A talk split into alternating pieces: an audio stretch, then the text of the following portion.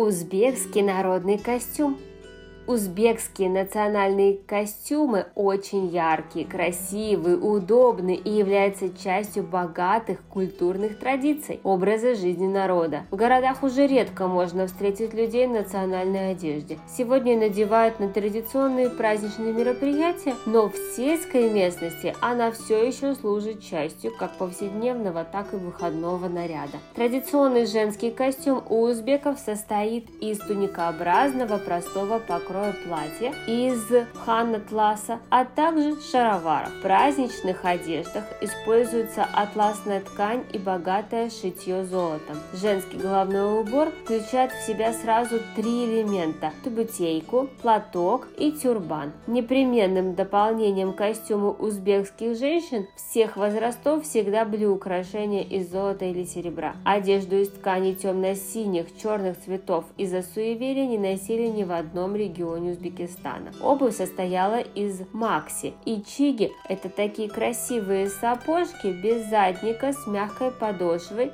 без каблука, и сапогов из грубой кожи или резины. Это была очень удобная и теплая обувь, которая по сей день пользуется авторитетом. Одной из главных деталей в традиционной узбекской одежде служит головной убор. Национальным головным убором во многих странах Центральной Азии, в том числе и в Узбекистане считается тубетейка. Название тубетейки происходит от тюркского тубе, что переводится как верх, вершина. Ее носят и мужчины, и женщины, и дети. Только пожилые женщины не носят тубетейки. Сейчас в крупных городах редко можно увидеть человека в тубетейке. По большей части она выступает важной деталью одежды на семейных и религиозных праздниках. Повседневная тубетейка – кал-ампи эфир – одна из самых простых и распространенных, но нельзя недооценивать ее значение. Даже в условиях повсеместного влияния европейской культуры такая тубетейка – необходимый атрибут на некоторых мероприятиях. У каждого региона Узбекистана